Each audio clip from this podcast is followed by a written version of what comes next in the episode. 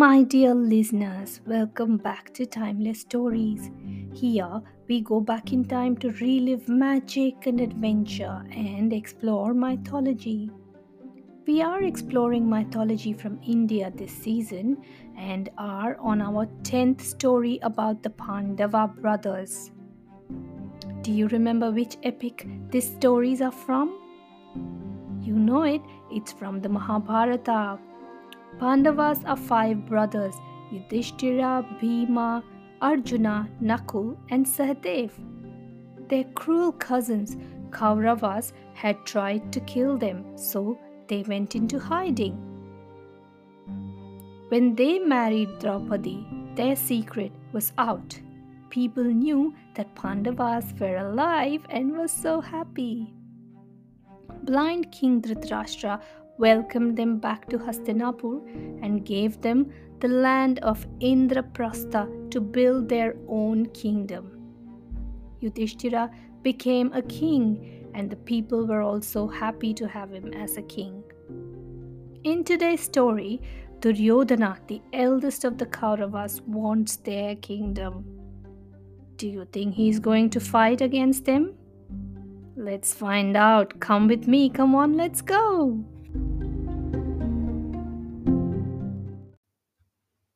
Duryodhana was very jealous that Pandavas had established a great kingdom and were living happily. He told himself, I will make sure that Pandavas have no kingdom. Hmm. He was so deep in thought that he didn't even see his uncle Shakuni arrive. Shakuni was the brother of Gandhari, who was the mother of Kauravas. He was visiting them. Hello, Duryodhana, Shakuni said. Oh, hello, Uncle Shakuni. I didn't even see you there. I have been thinking of the best way to defeat the Pandavas and make sure they have no kingdom at all, Duryodhana said. You know, there are easier ways than that, Shakuni said with a sly smile. What? Duryodhana asked, his eyes growing wide. Shakuni said, I have a set of magical dice with me. They always roll the number that I want. Let us invite the Pandavas for a game of dice. Yudhishthira loves a game I've heard. With my magical dice, I can make sure that we will win. What are you waiting for? Just invite them. What a wonderful plan, said Duryodhana. He got all excited and invited the Pandavas. Now, can you think of any games played with dice? There are so many board games Snakes and Ladders, Bunco, Ludo, Monopoly, and so many more. In this case, when we say a game of dice, it's more like a game of Ludo. Back to the story now. When the Pandavas received the invitation, Bhima was suspicious. But Yudhishthir said, It's just a game and they are our cousins. Let's go. So they all left for Hastinapur, where they were welcomed. The next day, they gathered in a large hall where the game was set up. And when they were about to begin, Duryodhana announced, Uncle Shakuni will be playing on my behalf. The hall fell quiet. Everyone knew that Shakuni was a trickster. It would be impossible to beat him. But Yudhishthira didn't want to back out. The rules of the game were that every game they played, both teams had to wager or place a bet. If they lost the round, they lost what they had wagered. It was like gambling. So Yudhishthira first wagered his elephants. But remember Shakuni's dice? It was magical. Every single time it rolled, it showed the numbers that the Kauravas needed to win. Yudhishthira wanted to stop, but Shakuni would say, If you win the next game, you can get whatever you lost back. So, in the hope that he would win everything back, Yudhishthira lost his elephants, horses, army, his palace, his jewels, and finally his kingdom too. The brothers asked him to stop. Shakuni said, Let's play once more. You wager your brothers this time. If you win, you can have everything back. Yudhishthira played another game. But guess what? He lost his brothers too. Then he lost himself too.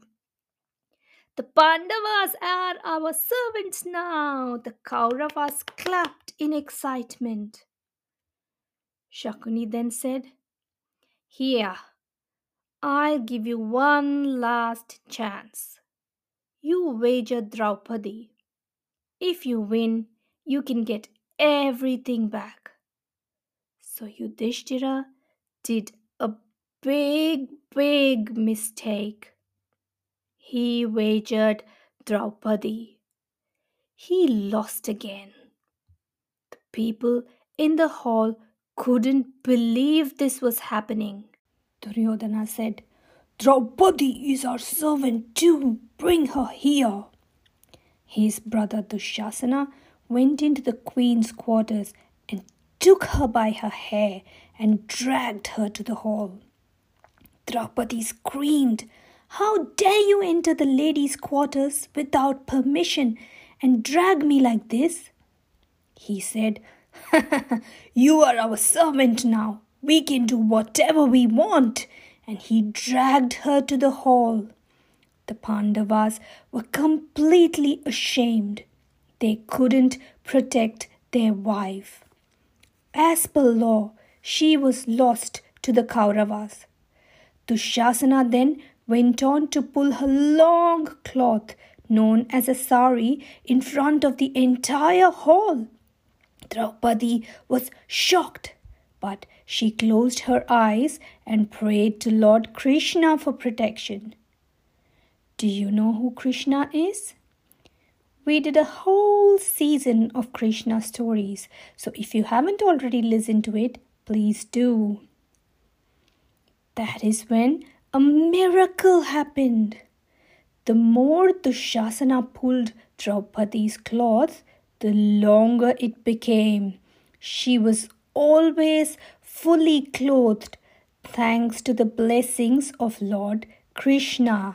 King Dhritarashtra suddenly announced, This game has become too much. Let us end it and let the Pandavas get back whatever they lost. Duryodhana said, That's not fair. We won everything. Okay, let's do one last game. If the Pandavas win, they can have Hastinapur. But if they lose, they must leave the kingdom for 13 years 12 years in a forest and one year in disguise. If someone discovers them in disguise, then they will need to start the 12 years again. Well, the Pandavas lost again. They lost the game and gave up their kingdom and went into a forest to live. That is how, my dear listeners, a game of dice ended up being disastrous for the Pandavas. Yudhishthira gambled his kingdom away. Gambling is a problem if we get carried away like Yudhishthira did. We'll end up losing more than what we can afford. If you like this story, make sure you leave a rating. We'll continue our adventures with Pandavas in the next episode. Till then, keep listening, enjoying, and sharing. I'm Divya, and you're listening to Timeless Stories. Thank you for listening.